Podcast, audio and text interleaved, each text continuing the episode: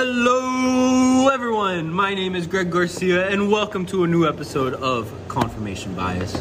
I am joined with my co-hosts, uh, Leonidas Lopez, Rick O'Neal, and Sebastian Demoncucu.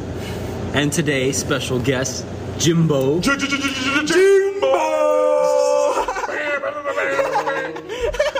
What's going on, guys? It's Jimbo. Jimbo back again. Jimbo. And today, we are going to be talking about death. Which is funny because we're all laughing. What's not to laugh about it? Jimbo.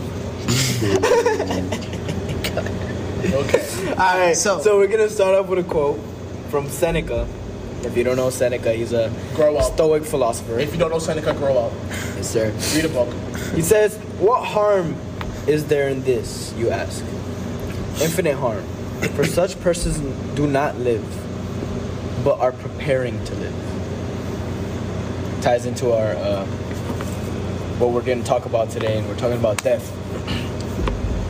So, yeah. So the first question we would like to pose right now is: uh, Is is there? Uh, so as we all know, there's a widespread uh, belief or fear of death, which in some cases understandable, other cases maybe not so much. But we want to just go around right now and just say, is it? Why do you think that people fear death? Like, what? Why do you think people fear the the finality of death? I would say, in my opinion at least, I don't think people fear death. I think they fear what comes after death. In the sense that many people who may not believe in a higher power or who believe in a, who do not believe in an afterlife, they may think that there's just an infinite blackness that comes with death. And I think that's where that fear comes from.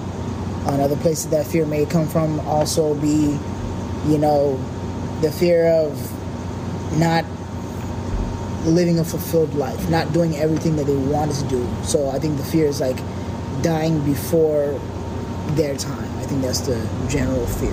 Either the fear of what comes after death and the fear of not living up to your full potential. I think it's something similar. I think it, it has a lot to do with. I, I don't think it's as much a fear of death as much as it is a fear of not living. Well, I, I, th- I think it's split. It's split for two different kinds of people. I think those who do believe in an afterlife and those who don't. I think those who don't believe in an afterlife, it's a fear of. Um, it's a fear. It's a fear of an end. It's a fear that there may not be a tomorrow. And then I think for those that do live, that do believe in an in an afterlife, it's fear of not living up to your full potential. It's fear of not do, making the most of of your life uh, while you are living it. And I don't know, and and yeah, I'll, I'll, I'll expand a little more on it, but I want to I want to hear from you guys. So for me, I kind of agree with uh, some aspects of what you guys have said so far. Uh, I mean, it just goes back to the old adage that uh, falling off a cliff doesn't kill you; it's the sudden stop. You know. So technically speaking, falling from height doesn't kill you. It's just when you make contact with the, the ground and your body suddenly just stops, going from the free fall to the stop. You know, that's kind of like I feel like it gives way to think about, or helps people kind of give way to think about what death is. You know, it's not necessarily well whether you believe in an afterlife or not. Either way, whatever uh, you wherever you come from, it still leads to the same thing where the life you live from birth until death will stop. Come to a point as to where that no longer exists. And either you believe in reincarnation where you start again from a different point, or you believe in uh, an afterlife, a paradise, or a hell, or things like that, or you believe there's just nothing, eternal sleep. No matter what you believe in, the story always ends with the period, the final stop, you know? So I believe that kind of scares people because people don't like to think of the world as just uh, in its finality, you know? People don't want to think of themselves as in their finality. They always want to think of tomorrow and things like that. And that's why I feel things like procrastination is a very common uh, example of what that is. There's people saying, hey, if it's due tomorrow, then do it tomorrow, kind of thing, you know? To where they always look to the future with things or try to put things off for the future, things like that. So that kind of, uh, I can understand why, because people always like to look towards the future. Even in today's society, we like to look towards the future, not necessarily the now. Why the thought of the future not even existing to be incredibly frightening. And whereas uh, in other societies, there have been uh, a general consensus that death is bad, obviously, but there's also been, uh, in some cases, the welcoming of it, to where death is what you stop thinking of yourself as a uh, one person and start thinking of yourself as the unit of a, let's say, a nation or a people, and you start to think of more of a your end can bring beginnings for others kind of thing. And that kind of is what drives people who are in the military or the military of that uh, society. To where my death will bring about, my potential death will bring about the life and the peace for the people who I fight for. And that kind of is what drives people to fight. So I feel like death, while it is scary to see the finality of it, it's still a good, or what I believe to be a good driving factor for life itself. To, because tomorrow isn't uh, guaranteed, do what do what you're passionate about today. Whether it's helping the people in your society or just growing yourself as a person, reach. I would love to see the reaching of the apex of a person that you can be before it. So try not to put it off, things like that. But for people to feel fear through death, I can see it as, generally speaking, understandable. Because just seeing a sudden stop, you don't have like a more of a sense of when it's going to happen. You could be halfway through your journey and it just stops, kind of thing. And the fear of that, I could see as a very real thing for happening to people. I completely understand that aspect of it. Um, I personally think that it's not the fear of death that people are scared of, it's the fear of unknowing.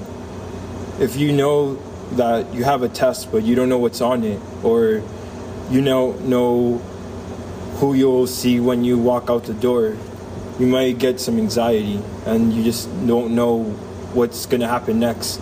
It's kind of like that with death. When you die, you don't know what you'll see or if there's anything. That's what most people fear or think about. Death is something that's unexpected. You may live a happy life, you might have the best day of your life, but then you die in your sleep, or you could die walking outside and getting shot. We don't know, which is part of the unknown that how we'll die, and that goes to the fear. You know, um, that also um, not knowing how you'll die and contributes to the fear, um, the fear of unknowing. Um, and then also, uh, you never know uh, what's going to happen.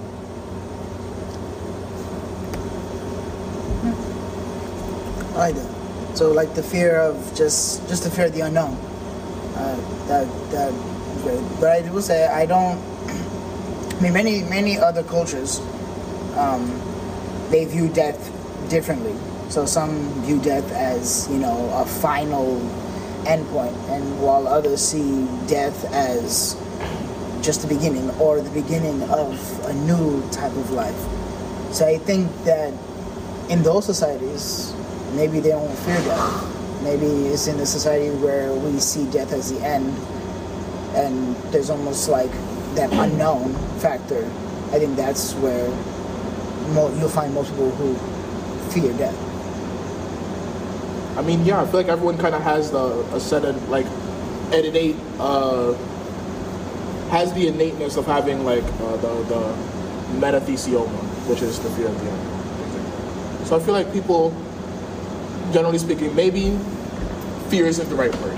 Maybe it's more of uh, the wariness of the unknown. You know, you don't just walk into a new area with new people and just go in guns blazing. You know, like people normally kind of like want to plan your strategy out a little bit of how you want to approach things in life.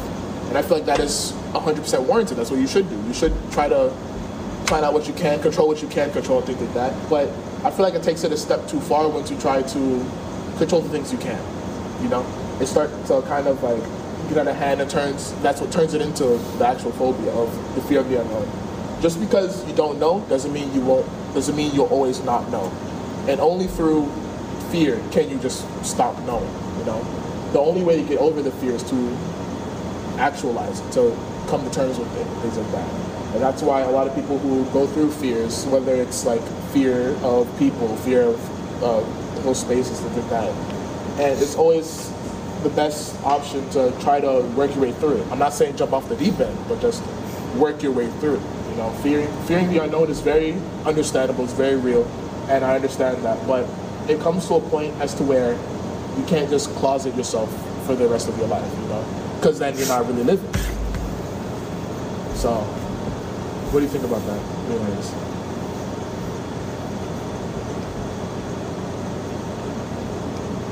We fear, but we're mortal.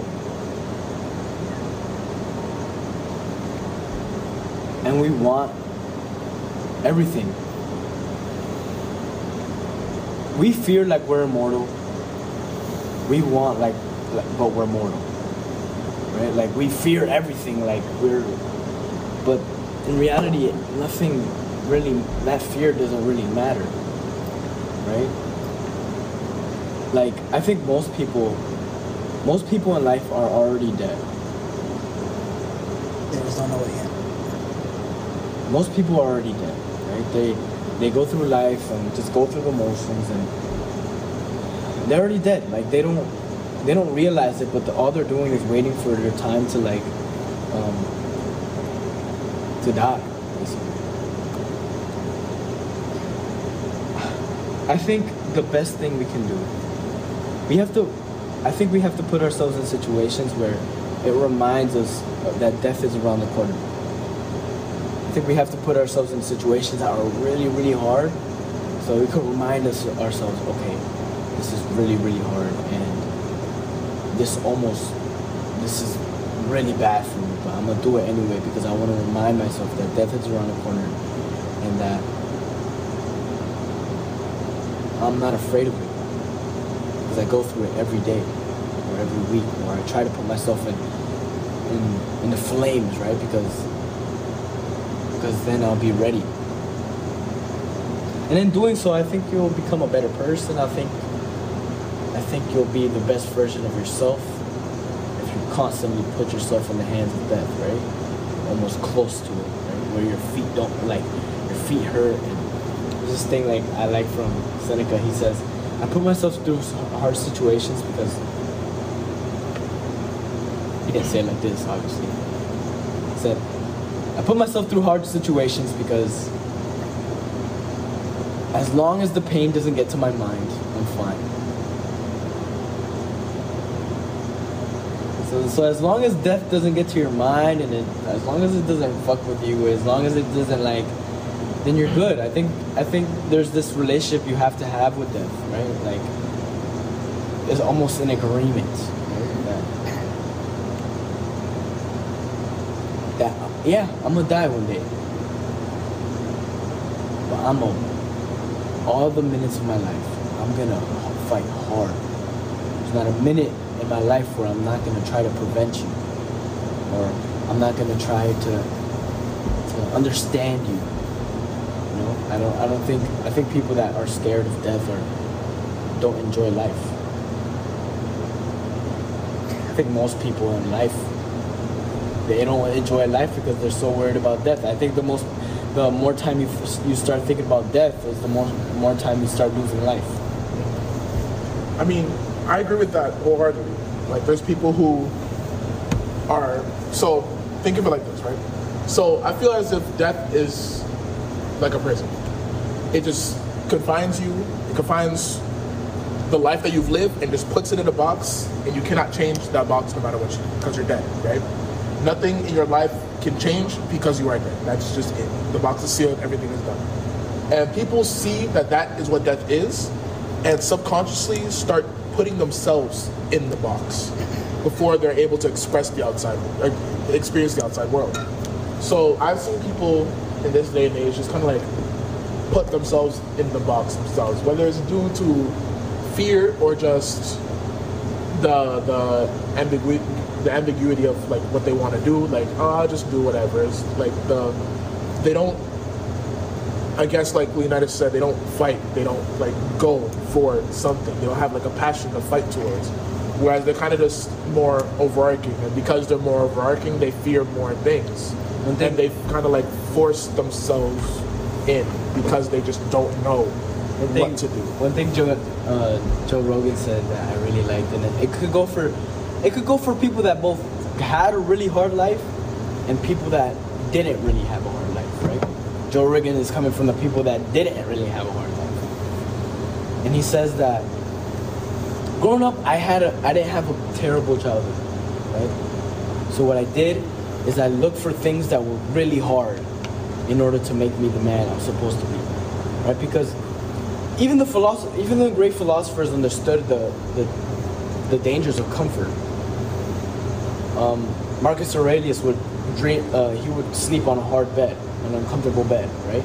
Because every day he wanted to be reminded that life is hard, right? And life is hard, and you have to go out there and you try to.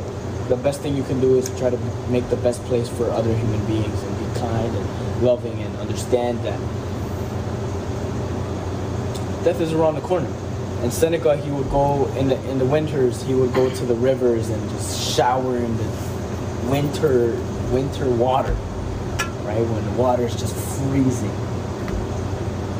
So I think, I, well, people could live their life however they want to live.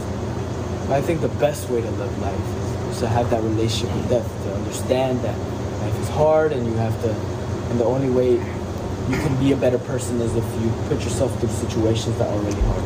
There's this thing that I that I really like that I forgot. Just That's why you really like it. yes, no, no. I- But I will say back, there we'll is come this there is this thought experiment. I guess you can call it a thought experiment that I enjoy. Is when people say, um, if you knew you were gonna die tomorrow, you know, what would you do today? Or if you knew you're dying in a week, or like, or if you knew the exact day you were gonna die, what would you do? And people are, you know, saying, oh, I would do this, I would do that, I would do this, I would do that, I would do this, I would do that. And then the follow up question would be like, Why aren't you doing that, that now? yeah, it's like why aren't you doing that now? Why why why aren't you like putting yourself in a position to do that now? And I think this comes from somewhat of the fear of unknown.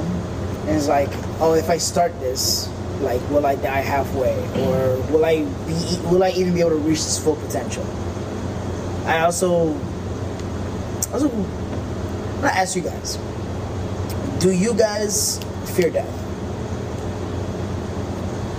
Yes, I do. I fear death, but I don't let the fear control me. I think you have to.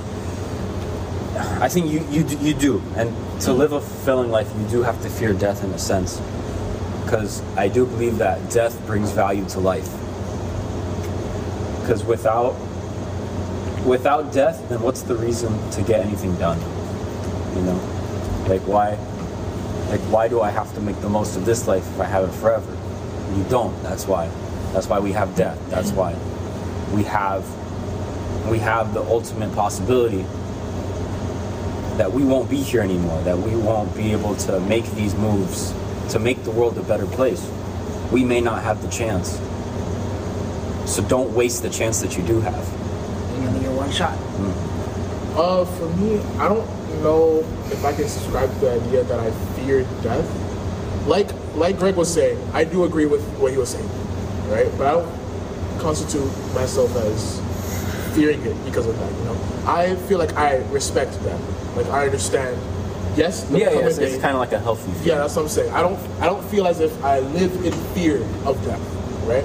I feel as if I can't constitute that as fearing it. You know, if you respect it, I respect death will come for me. Death will come for ev- come for everyone, and that will be the end of it. So, in spite of like like like uh, Greg was saying, in spite of all of that, I will still choose to fight. I will still choose to do do what I want to do because I know death is coming. That's what will one of the main factors that will spur me into going. I know I know a lot of things, especially for the young men of today, where they always I know especially from young men because I've talked to a lot of them and they've expressed this to me. But they have lofty goals, right? I want to be the best at this. I want to do this. I want to play sports. I want to get the NBA, the NFL, the, the anything. They want to just have this big lofty goal that they have, right? And the main question that always is asked of them is, why aren't you, or what are you doing to get there right now, right? And always it's like, oh, now it's not the right time for it, but we'll have to focus on this and that and this and that. And I always go back to uh, two of my favorite quotes from one of my favorite philosophers, Bruce Lee. He always says, uh, the main thing he says is, to hell with, uh, to hell with uh, circumstances, I create opportunities, right? So you can't sit and wait your life and waste your life away waiting for the opportunity to do X, Y, or Z, you know?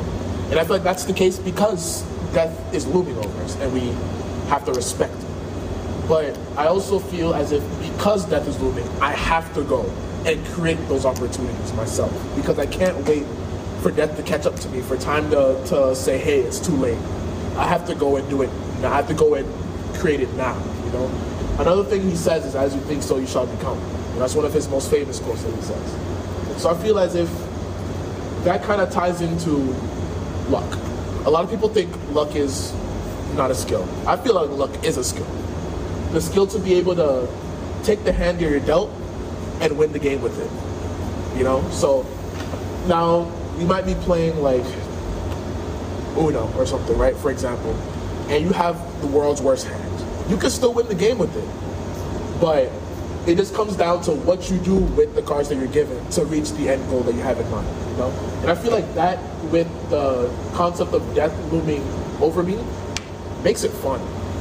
Because there's not there's a time limit, you know? You have to do I have to do everything I want in my life within a certain time. So I don't fear the death. I know it's coming, but I respect it. And I understand that one day it will catch up to me and that'll be the end of it. So I have to do everything I have to do before then. No, and I, I, I really like the way you phrased it. Uh, it's you have to respect death. Yeah. Because I think there are there are two things that people end up doing. You either you either fear death too much, that you're so scared to live your life, or you, don't- don't, respect it enough, And then you and you end up wasting your life. Yeah.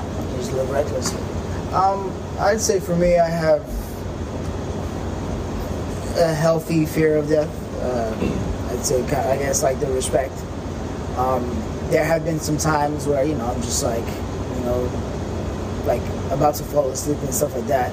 And like I'll get some intrusive thoughts. It's like, dang, What if I die right here? like what if I don't wake up tomorrow? And like I will get, uh, it will be a, it will be a frightening thought because I'm like, dang, what my parents say, or you know, what my friends like, like I'm leaving so much behind. Like that's that's like an irrational, not not an irrational fear. That's irrational. That's definitely a rational fear, but that is like something that do, it doesn't keep me up at night fairly often. But like those, you know, thoughts will come out random. Like, damn, that's a that's a crazy thought. Where did that come from? And so I'd say like I have a healthy fear, and I always, and uh, while you guys are talking about this, I kind of see the whole finality and the limited time. It's kind of like when you're taking a test. Let's say you guys, let's say you have like a three-hour like test, and there's only like ten questions. You're gonna like kill some time. You know, you're not. You you may not. You know, go really answer the questions right away. You may take your time, or you may like not really like put in that much effort. But lo and behold, once it hits like 15 minutes, then 10 minutes, and 5 minutes, and you haven't started a single question, you start to panic. And then suddenly you try to do as much as you can in that short amount of time. And I think that that panic of you rushing to do everything as quickly as possible, in healthy doses, I think that should be kind of like a state of mind that you should be in, you know, your everyday life almost when you have that drive to be successful you want to do it as quickly as possible of course as you know ethical as whatever but you, you have that drive and that motivation to push you like oh i need to do this you know i don't have a lot of time on this earth let me make my mark let me make a difference that kind of thing so i think that that mindset and combination of like a healthy fear or respect for death. That's kind of that's kind of where I'm at right now. And I think that, that that is also what it is. It's it's not even just the thought that death will come for us. It's the it's kind of like what Jimbo was saying. It's it's the unknown. It's the fact that you don't know when death will come for you. Yeah, absolutely. Because I feel some like that's what spurs us to do now. to do as much as you can Yeah, when you because you, can. don't know when. I feel as if, well, I've taught myself. Uh, I realized that I taught myself this uh, earlier today when I was peeing, and I was thinking of the topic. I have my epiphany. People have shower thoughts. I have pee thoughts. Okay, I- but when, when I was peeing and we were, I was thinking of the topic that we had for today, I was like, you know, we're in a constant state of cheating death. You know, we are perpetually in a state of cheating death. Because literally anything can happen. Like, we can get nuked right now, and that would just be the it, end of it, right? And no confirmation We- bias. Ra- random, random meteor can come and strike my house alone, and that'd be the end of it. Like, I could die of monoxide poisoning, and I don't even know how that would happen in my house, but I would just do it. Or like anything, I would walk down the street and get ran over by a bus or a train or something. Anything can, anything can happen. train Up- up- and exactly. On the sidewalk. Anything bro, a helicopter could fly and just crash into my house, or an airplane, or anything. A, a rogue elephant from the from a traveling circus could come and run me over. Anything can happen. You could forget to breathe. I exactly. I could forget to breathe. Anything can happen. We are in a constant state of cheating death. It just happens. It just so happens that one time we just don't get so lucky. We just don't. We just don't cheat it one time, and all it takes is one time to not cheat death, and you're dead. So I feel as if because we're in a constant state of cheating death, we always have to give thanks that we have cheated it, and that we will continue to cheat it, and we will continue to achieve as much as we can while we do. Yeah. I, I, I was thinking uh, when thinking about this this topic that death can sometimes be a terrifying thing to talk about, but I don't I don't think it's terrifying as it's sobering. It's kind of like a little wake up call. Uh, there's a there's a little quote I get or a mantra I guess you can say that my mom um, that my mom sometimes says Uh-huh. is is terrible will be it's uh it's a little French quote it's uh terrible sera le Oh yeah, he is. Extra now. Extra points in that list right now. but it means um, terrible will be the awakening. And I think when you, because some, oftentimes, well, the topic of death sometimes kind of escapes the mind when you're busy with, you know, school, or work, whatever, that kind of stuff.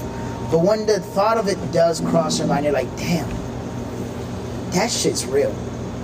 This this could happen for something. And it's like, it's kind of like a rude awakening. It's a very sobering thought, and it kind of wakes you up and almost pushes you to be like, hey, I really need to get my act together because I really could be gone any That's just it. any one of these days. Curtains can call and that's just it. Yeah.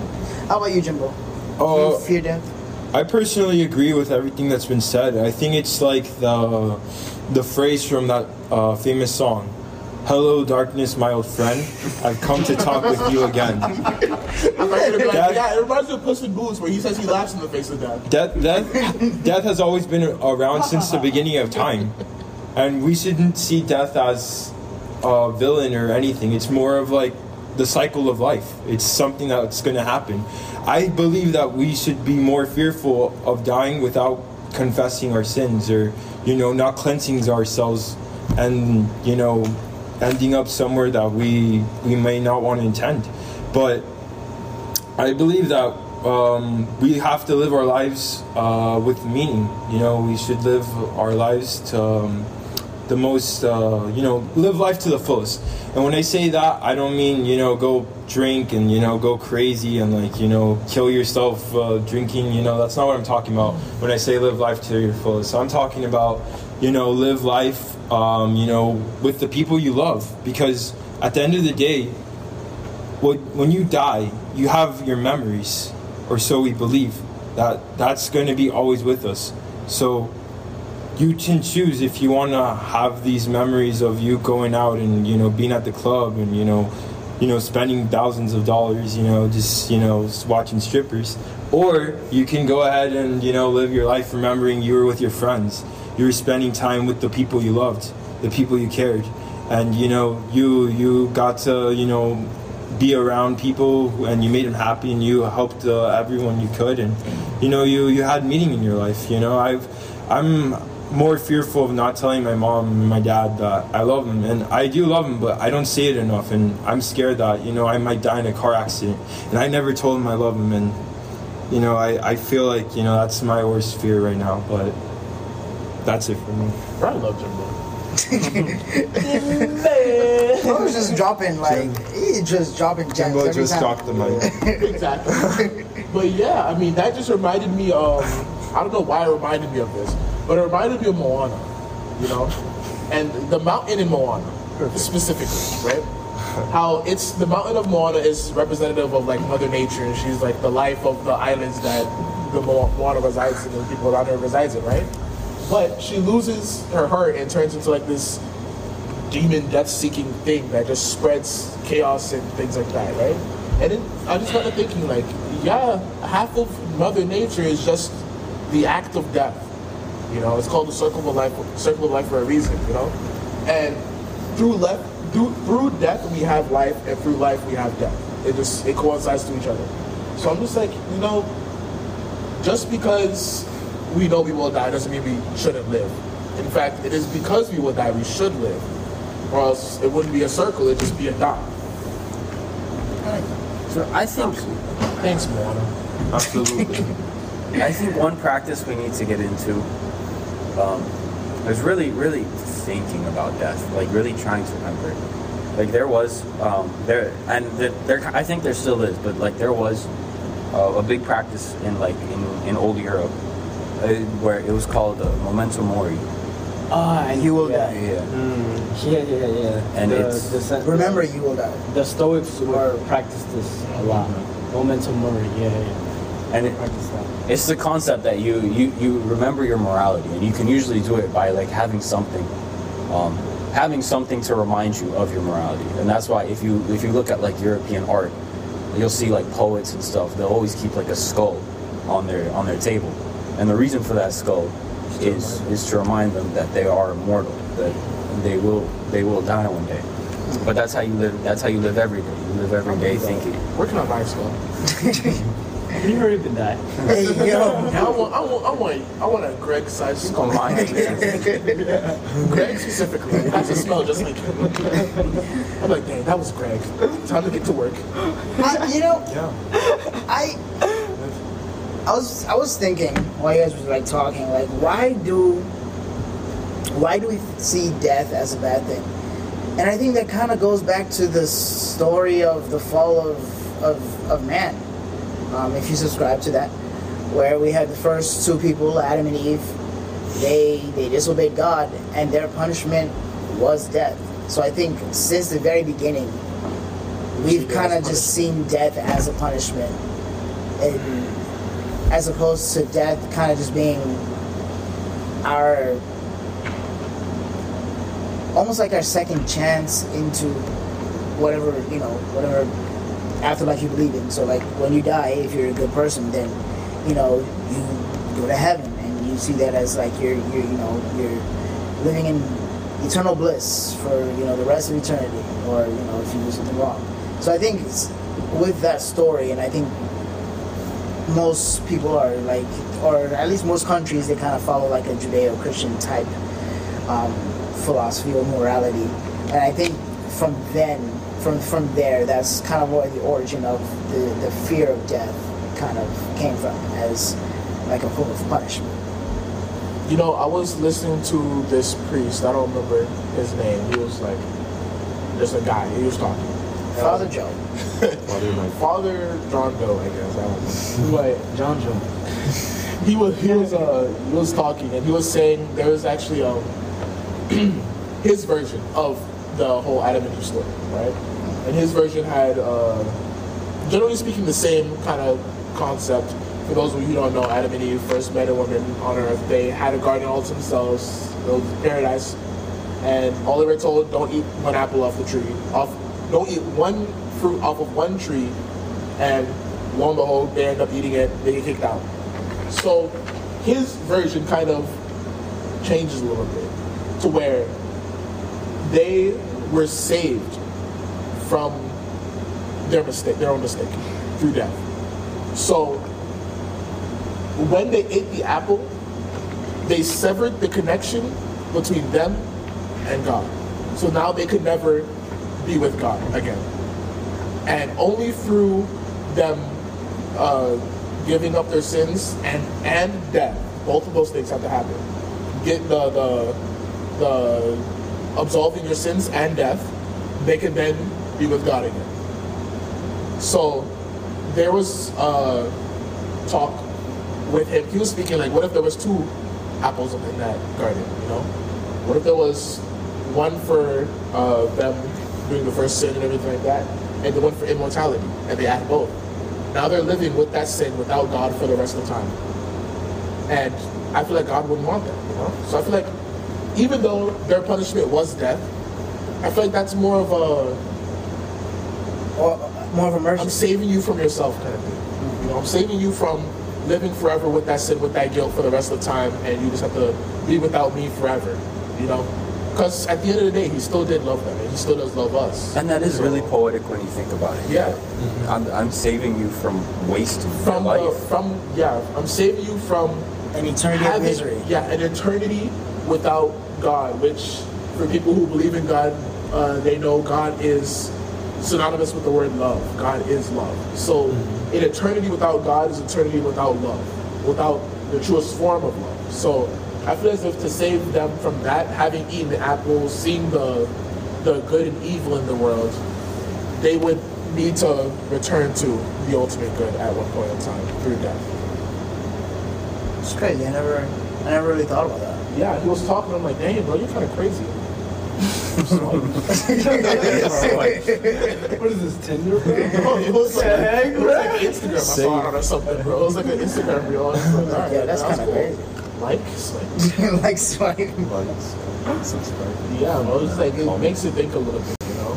I don't know. I think if you fear fear death, then you're not living. I think if you let the lived- fear control If you lived,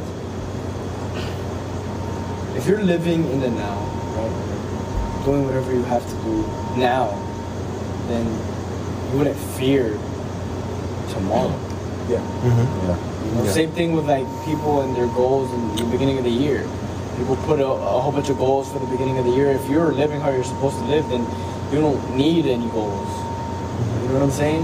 but you don't need to set it at You the wouldn't beginning just of set the them- year. They're already in They're progress. already in progress. So, like, obviously, it's, it's good to. You guys know what I mean, right? Like, I- Yeah, it's good to have a goal, but you don't it's have to do it on a specific. But like, it's like well, even even You don't have to wait until even, New Year's to make even when you set a goal with You don't exactly. You don't have, don't to, have to wait wait until New Year's to New set Year's goal to for set it. some goals. Like there, there's something that's that's every month, every day, every week. You So can like, wake up and be like, you know what? I'm gonna change my life today. exactly. You don't like, gotta wait. Okay, I want to change my life. I'm gonna wait till January, and it's like Yeah. February. Yeah. You gotta wait the whole year. You gotta wait the whole year Exactly. again. And then then I'm gonna get back to Darn it, that next January. Exactly. Oh, I didn't go one So day. instead of Gotta doing that, till- like I you missed could the whole be- month. You could be, you could be in the midst of like how we are right now. Right now, you could be in the midst in the midst of like the, the getting to getting to summer part. Even though it's not um it's not the beginning of the year, we could still make goals in your life. You can make goals in your life today. You can make goals in your life tomorrow. You can make goals in your life anytime. That's why I don't really like like, like you said, Leonard. That's why I don't really uh, agree with the whole uh, New Year's resolution thing. Because I feel like New Year's resolution shouldn't be for New Year's. It should be for your life. You know.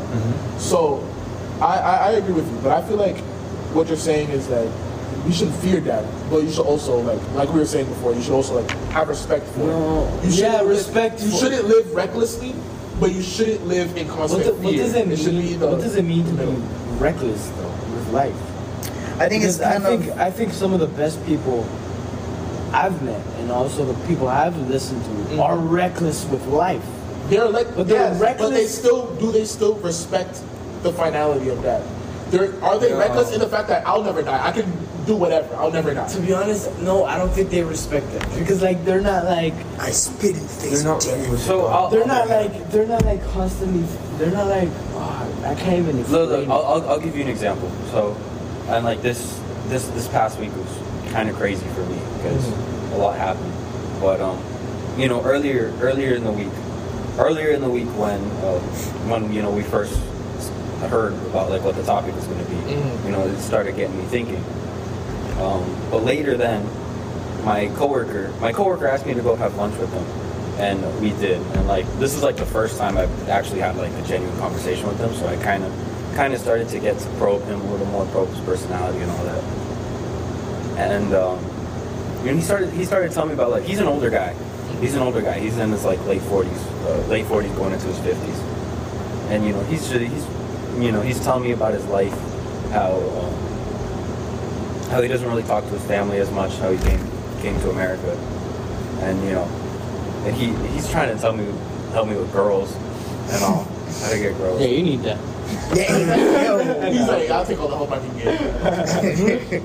But and and he even told me he's like, you know, if I could give you one piece of advice, he's like, smash as many girls as you can, bro. You're young, go for it. Bro, why does is he Why do Cuban? old people He, he's Uruguayan.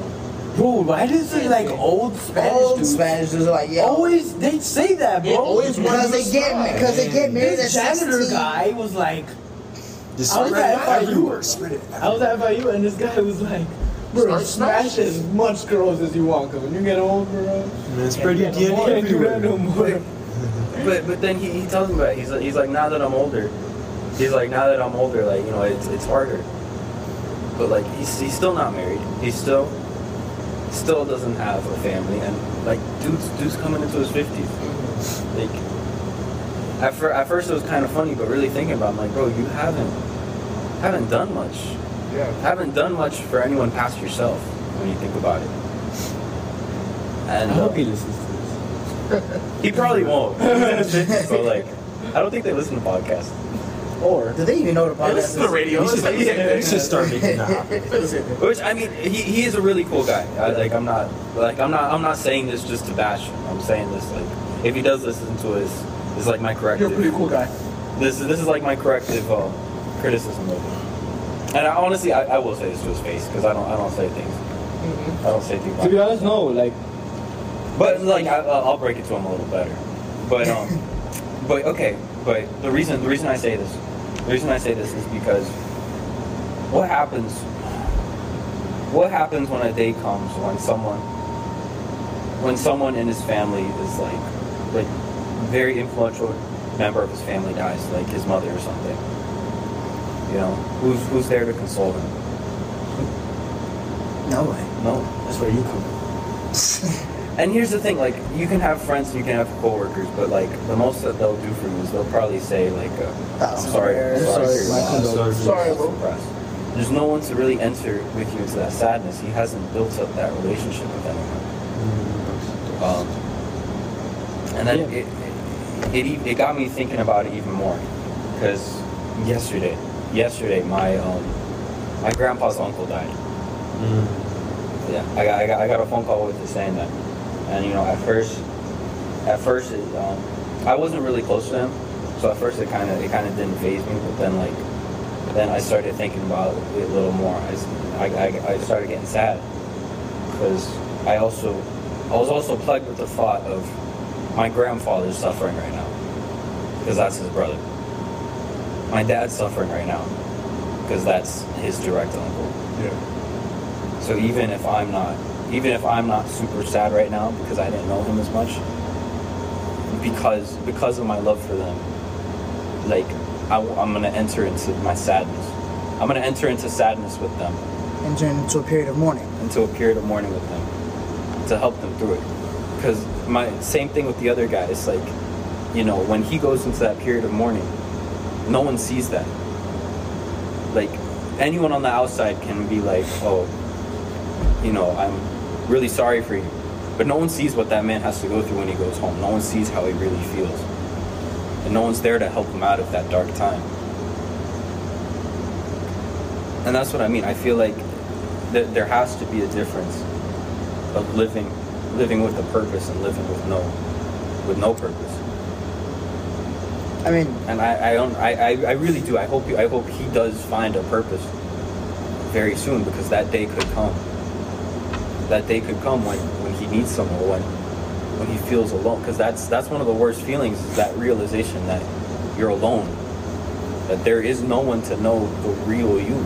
There's no one to see the you behind closed doors. That's why it's so important to choose a partner so like so rigorously. And not even partners, like even just Friends, Even friends, friends. Yeah. friends, friends. really There's this thing where it says like um, Seneca says he's like And I, I- hope he does that. He may have that friend group outside, but I'm just saying, just from the outside Yeah, yeah, looking yeah. in. He's like Seneca's like um, treat your fr- choose your friends rigorously, and once you've already chosen them, tell them everything. T- treat them like if you were, if it were yourself, right? Like tell them everything. Like oh, I stepped on a pebble today. Like well, obviously it doesn't have to be that small, but like like tell them everything. That's the only way you can really. He says like that's the only way you can really develop your character. I was gonna say that's the key to the true growth. Yeah, yeah. As if you if you have friends that genuinely care for you and want the best for you, and you want the best for them, and and especially with like uh, guy friend like uh, the bros and like the brothers, it's more like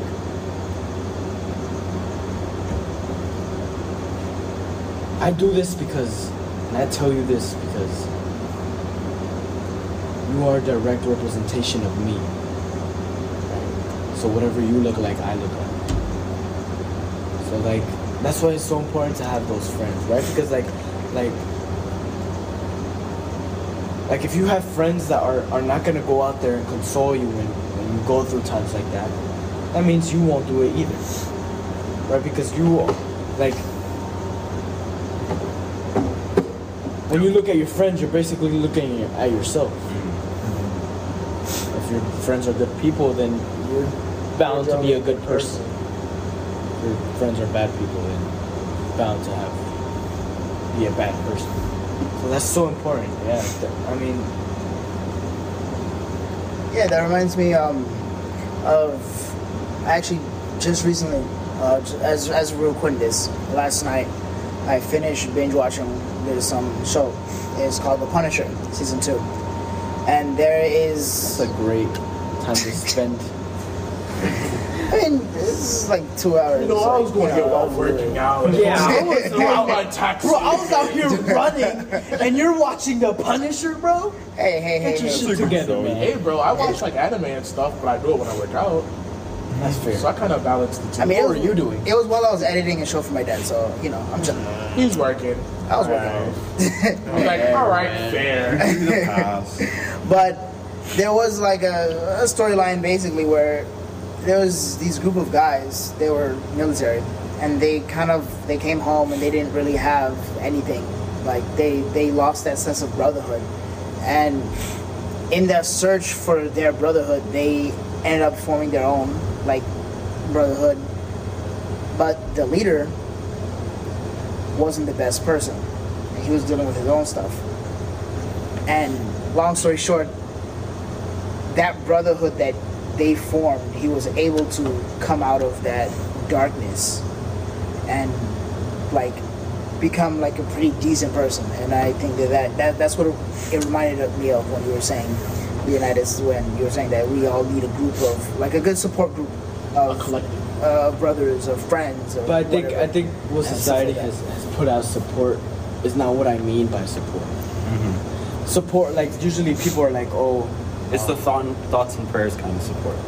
yeah, yeah, yeah. They're like, oh, are you okay? And then they'll send you a message, one, two, three days, and it's like, all right, whatever. No, but I mean, what, But what, is, what I mean by support is like, listen, man, I'm not gonna be here for you 24 seven, right? I'm your friend. I love you. I care for you, but Get back to work. I'm not gonna be here for you all the time. I got my own shit that I, I got my own demons I have to fight. You know what I'm saying? So you have to be out here fighting your own demons and just go through that that struggle. And at the end of the day, it would make you a better person. You know what I'm saying? Was a, so don't a, expect like I don't expect nothing from nobody. Mm. Don't expect nothing from nobody. So like I can't give you a dollar. No. My bad. No, like what, what I mean, I'm kidding. I'm kidding. what I, I, what what I mean by that is like, don't don't expect someone to be Your crush. exactly. You know what I'm saying? Uh, there's this girl I'm talking to right now,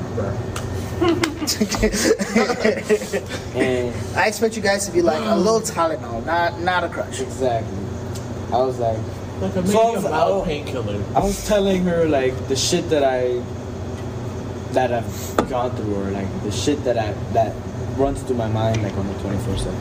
And she ran away. No, she's still here. She She's ran still towards changed. me. Yeah, she a trooper, bro. She's still changed. But I told her, and then I was like, listen, I'm not expecting you to change me.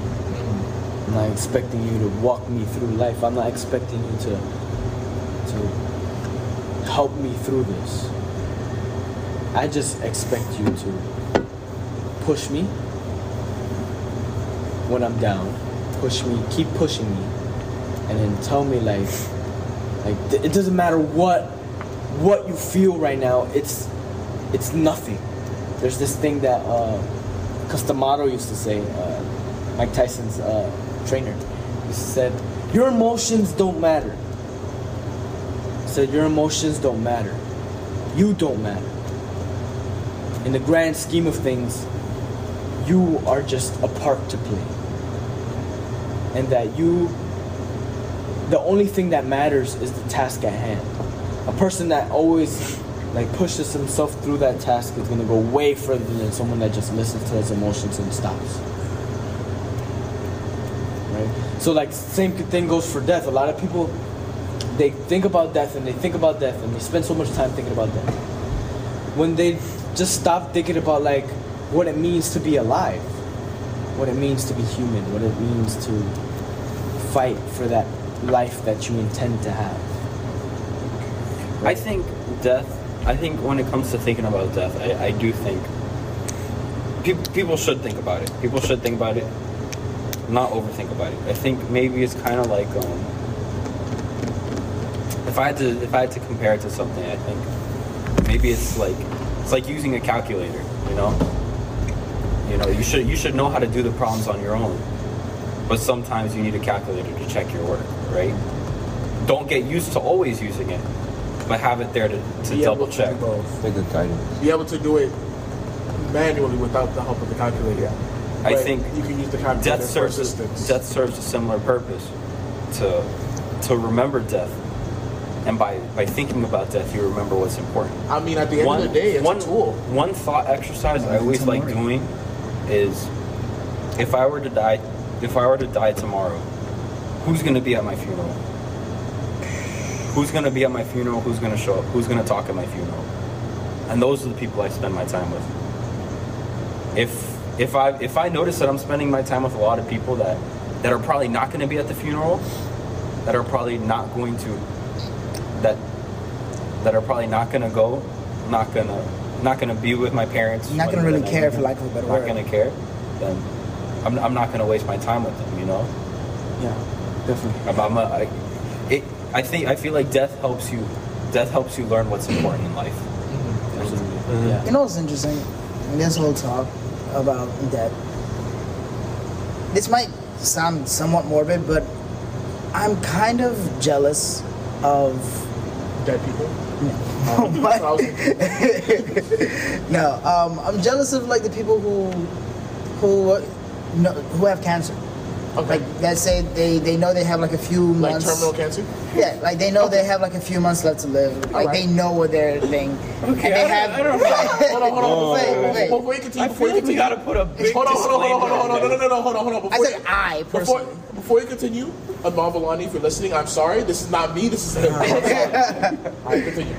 But I, what I mean by that is like, it's really the ones that they know they have like a limited amount of time, and they choose to spend the rest of their lives doing like what they, you know, all the things that they they dreamed of doing, like checking off everything on that bucket list and stuff like that. And like if you have terminal cancer, you're probably gonna spend your time in the hospital, bro. I mean, like the, the type of the type of illness where Actually, they I, actually I can. did see some guy on Instagram that says he has like he has a terminal brain tumor. Yeah. And he has like three years to live. So he's He's spending it doing He's some still like, rocking. crazy Like, stuff. Yeah, like the, the type of the type of ill where you can still do certain things and it's not as you know thing. Okay. But I I I, I kind of get jealous of like almost a certain freedom that they have because they're like, okay, I know when this is gonna end, and so I have What if it doesn't? this. Well, they have a general idea of when it's gonna end. Yeah, but Mike, what if they do everything that they did, that they wanted to do, right? Mm-hmm. Ready for the, ready for the grand finale. The, the, the doctor's like, yeah, I don't know what happened. You're fully cured, bro. I don't know what happened. Fuck, I'm broke. exactly. like I just spent my entire life saving. they might just get depressed at that point. I'm like, We, like, we actually switched your medical records. Yeah, apparently you just had like a common cold. you just stubbed your toe.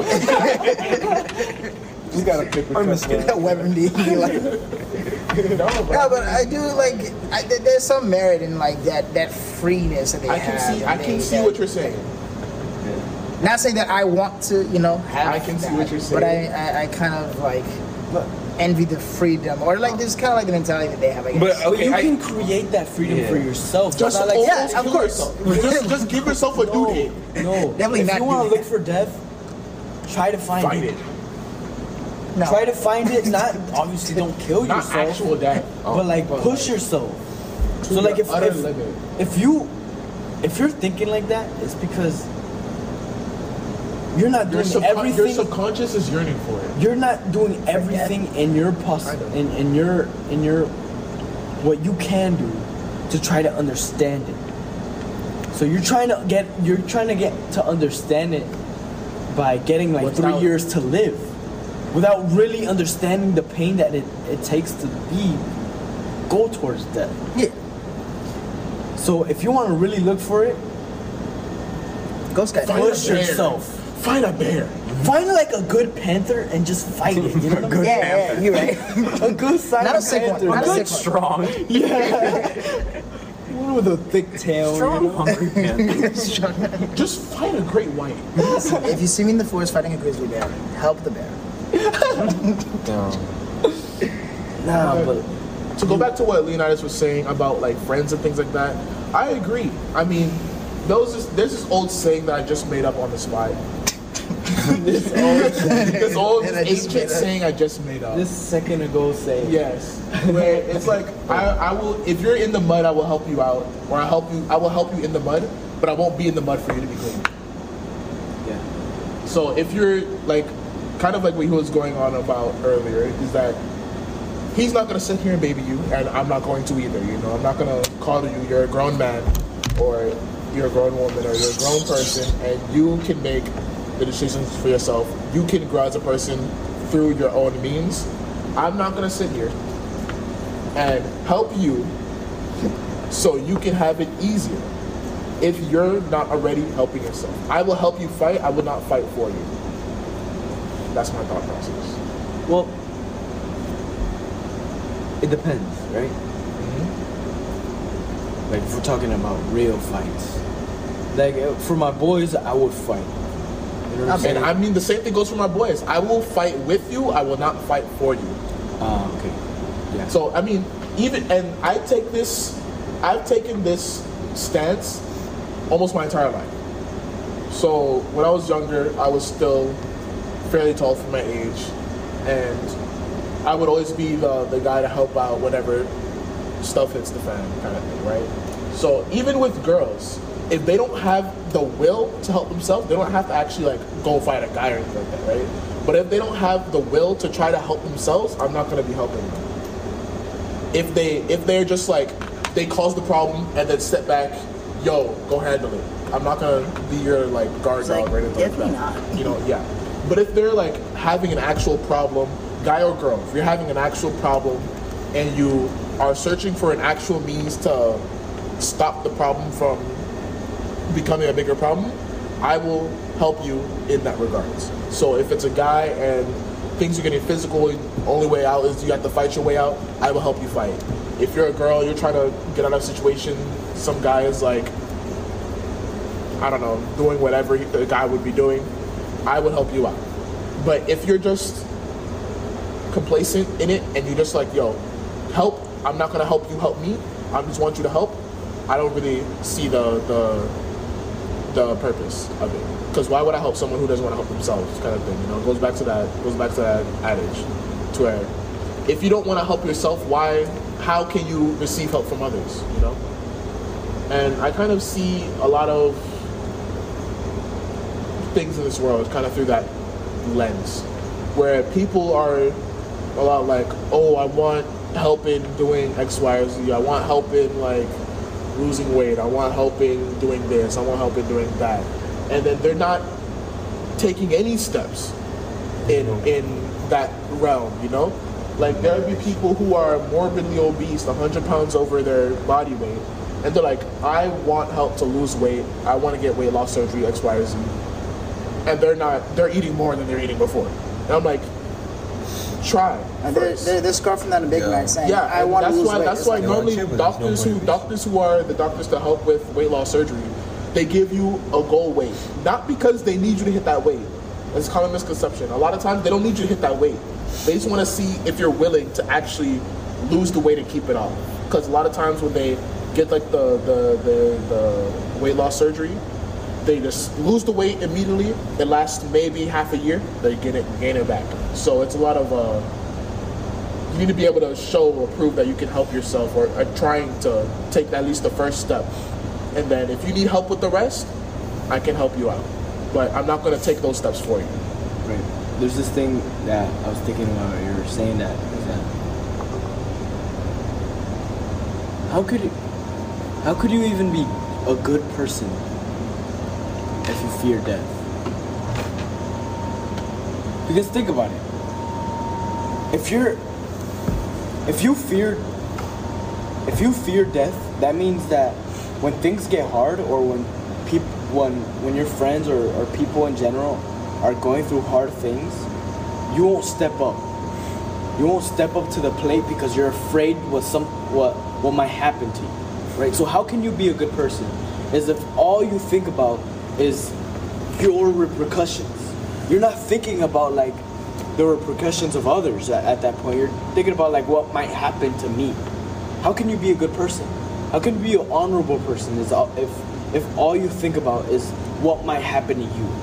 You're not thinking about what happened to what might, might happen to my boy or like to my sons, my daughters, my wife. You know, you're thinking about like what what might happen to me. Mm. How can you be an honorable person if if that's all you think about? Yeah, I mean, a lot of my life, I've kind of thought it goes along with what you're saying, to where a lot of my life, I've always had this, I guess, this uh, subconscious yelling. I'm like, hey, you, me, me as a person, don't matter. Everything, every person around me is the thing that matters. Me, I'm just a concept. I'm just a figment of my own imagination. And it's the people who are around me is the things that matter. And that gives me So for exactly, and so for me, I would say, well, I've always thought of myself, at least in the past, as more of like a sacrificial pawn kind of thing. You know, I will, I can, I can put, I can put myself at a disadvantage if others who are fighting for an advantage can get it, and if they just need a little bit of extra help from me, and if that means I'm at a slightly less uh, of an advantage than normal, that's fine. I'm okay. I can, I can take the hit because I know I can work my way out of it, you know? And so even like things as primal as just fights and stuff like that, right? If it's a guy that I know I can't 1v1 beat him in a fight, but if my friend over here is over here fighting for his life, I'm gonna get in there too, you know? And like we, we always, uh, even us as a friend group, outside of like the podcast and everything, we always talk like you know you always get to those talks with, with, with the guys. Where it's like, yo, what happens if like a, a burglar tries to break in or something like that, right? And I remember I had this talk with with Greg here. What happens if a magician comes into my house right now I'm Yeah. and throws a spell at me? You know, and just turn it over. yeah. No, but me, And I gotta kiss a princess. me, and- me and Greg were having, how me Greg were having a terrible. conversation. oh, terrible. me and Greg were having a conversation. I believe it was about maybe a month or two ago, and we were like, uh, "What happens if like a burglar just breaks in and stuff?" You know? And I'm like, you know, honestly, Who's in the house? us. Oh, I just let him burglarize. What? What if it's your house? Huh? What if it's your house? If it was my house, Yeah, who's in it? us. I just let him burglarize. What if he was trying to kidnap you and like take you to a fun roller rink? Whatever, bro. Whatever. Break your ankle, bro. No, but I mean, we we've had this conversation before, and normally my my consensus is always, generally speaking, stay the same. Whereas, like, I would fight, whether it's to protect you or not, isn't important to me. I would fight for the sake of putting forth the effort to absolve the situation. Yeah, of course. Whether it's fight physically, fight uh, With emotionally, fight yeah, verbally, whatever kind of fight I have to fight, I will fight it. Not because I mean, it, it, at the end of the day, it does boil down to love. I do love you guys, believe it or not. But I would, I would, well, I don't. no, just I would fight for the sake. I would fight for the sake of because there is a fight. You know, so if if Leonidas here is in a trouble in a in a bind and something's happening, and I get that phone call, I'm like, yo, I need you. I need you to help me out with X, Y, or Z. I'm like, all right. If I if I have the means to help you out, and you are already taking steps to help yourself out, I'm there. I got I got you. But even and I would see that even if this the you having the fight yourself kind of inspires me to have the fight with you, you know?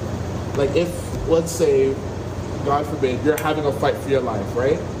You having that fight for your life is what inspires me to have that fight with you. And so even though I might I probably won't come out unscathed, I might get like broken, whatever, hurt in any regard.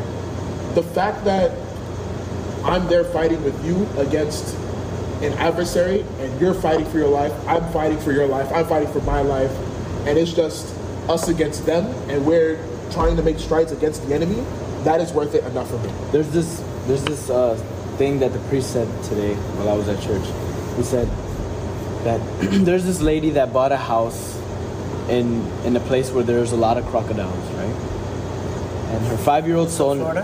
her five year old son, she comes out. He comes out, and then he starts playing by the by the oh, I'll tell you about he starts playing with the crocodiles. by the lake, right? Mm-hmm. The alligator comes out and bites his shoe. The mom comes out and she starts screaming and then starts fighting the alligator. Right. And then Nice. and shit like that, right? She saves him. She ends up saving him. So and then the reporters come in and they want to talk with the kid, and then you know, the reporters are like, "Oh my gosh, look at you! Look at your feet! Look at your arms! Look at what the crocodile did!" And all that. And he's like, "Don't look at that! You should see the crocodile. Don't look at that! Look at my arm, right?" And in his arm, there's like scratches of his mother, right? Trying to take him out, right? so like what he was trying to say with that is that like don't look at the pain that others caused you but look at the love that someone gave you you know what i'm saying It- don't look at like what the world has done to me look at what people have done to help me and that's and that's a good way that's a good indicator of what real friends and bad friends are right? If if you have those scratches of your friends that they really love you and they're trying to push you and, and although you're hurt and your and your your body's aching and whatever they're just trying to help you. You know what i'm saying? Same thing with like what i said before where as long as the pain doesn't get to the mind you will be fine as long as the pain doesn't get to the mind you will be fine and to end it off, because we went a little over time right now. Um, there's this thing that I like to remember when I'm out there running or in the gym or When I'm out there fighting for my life fighting for my life. against the great evil. A That's bear. myself. Um, and I'm fighting my demons. Labor is to the body what difficulty is to the mind. So, especially for young men out there, just, well, I'm a young man, this goes for me too. Just try to put yourself through as much difficulty as possible. When you're younger, it's easier. When you're older, you have more responsibility, so it gets a little harder, trickier, but you can still do it. But, um, put yourself through as much difficulty as possible so you understand uh, so that you can become a better person. And your mind is it, it's calloused, right? David Goggins says this a lot. He's like the reason why I'm out here. So they asked him, right? They're like, um, why do you get up in the morning if your if your bed is comfy, your wife is like stay in bed, baby, or like the outside is cold and it starts raining and it's snowing, and he's like, keep going. Uh, the movie, a good movie's on. Uh, it's 3 a.m. Like you don't want to get up, and he's like, keep keep going. He's like, the roads are slippery. The the news says there's a, bl- a blizzard outside, and he's like, keep going. He's like, your kids are like, don't leave the house or whatever, and he says that's the reason why I have to go.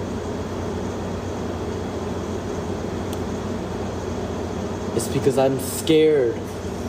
I'm f- I have fear of fear. I'm afraid of being afraid. So I think we should all kind of be afraid of being afraid. Be afraid of being afraid of death. Be afraid of being afraid. Be, as- be afraid squared. Exactly. it'll just it'll just become a positive, right? Negative. Sure. Sure, sure that's what that's I don't, I don't know if that's how the brain works, but, But hey, Math- math- math- mathematically, yeah, sure, Because if yeah. it's negative one, it's squared. It's just Yeah, positive. you're right. Mathematically, Exactly. that makes sense. But does the brain and does the brain coincide with the math? So it's kind of like stupid squared. Exactly. You're smart. You're genius. so you're so dumb. If you reset the scale. if it's stupid squared, it just becomes genius. so what are you, Leonidas? I'm stupid squared. I think you're stupid. Cube. I think you're stupid. Cube. Damn. but yeah, I think I think this is a good place to end this. Oh, I, I want to add I'm one more. stupid Oh, cute. okay, Jimbo. Okay, Jimbo, All with right. the, the final words. Jim- final words Jim, of wisdom. Jim, Jimbo's gonna try to end this uh, in a positive note. Yes. So I'm gonna be 100% honest. Uh, in reality, death is something we need to look forward to, because the real hell is living on Earth. Because when you die here, when you die, there is no work, there's no worry, there's no stress. The people who suffer more are not the ones who die, but the ones who love them. The more connections you made on earth, the more hearts you touched. People fear um, living more than they fear death. They fear, you know, driving, working, going to school, um, you know, feeling like they're going to get attacked. Even in today's society, you know, how many people are feared of COVID, you know? Like, we were locked inside our house. And, like, you know, if you die from COVID, you know, at least, you know, you died, you know, you know, you rather die from like doing something you love, getting COVID and dying, than you know just being home and locked up and just you could do nothing. I heard earlier, you know, the word reckless, and for me, reckless is something like running with a knife in your hand, or like doing a stupid challenge like the Tide Pod challenge where you eat a Tide Pod and you die. because for me personally, you know, that's that's some that's a selfish death because when you're when imagine the, the imagine you have a sibling and they're like oh how'd your how'd your sibling die and you're like oh you know you know they ate a tide Pod. you know they ate a tide pod you know that you know how, Drink bleach. exactly you know how embarrassing that is so so I, I I I just feel I feel like you know you can't have a uh, selfish death you know if you're gonna die at least you know die you know Die thinking about us. Die with honor. yeah. So I, I just want to end off with you know live Die erect. exactly exactly. Well, no, no, no. Exactly. Exactly. Wait. No. No. No. No. No. no. But I will I will end off with this. I will I will end off like this. Live every day like it's your last, and do what you can now before it's too late. Damn. That's great. All right, that was great. Uh, post comments down below. Let us know Yeah. what In you the guys comments, thought. let me know. Do you think I'd fight for you? if your name's Amon Vawani, I will. but everyone else, tell me, would you think I'd fight for you? Probably not. Yeah, Depends on who you are. yeah. Post your comments down below. situation. Let us know what you guys thought. If you enjoyed this uh, episode, hit the like button, subscribe, share, hit the follow button. Uh, leave us a nice review on Apple Podcasts. And until next week, we'll see you guys in the next one. Peace out, guys.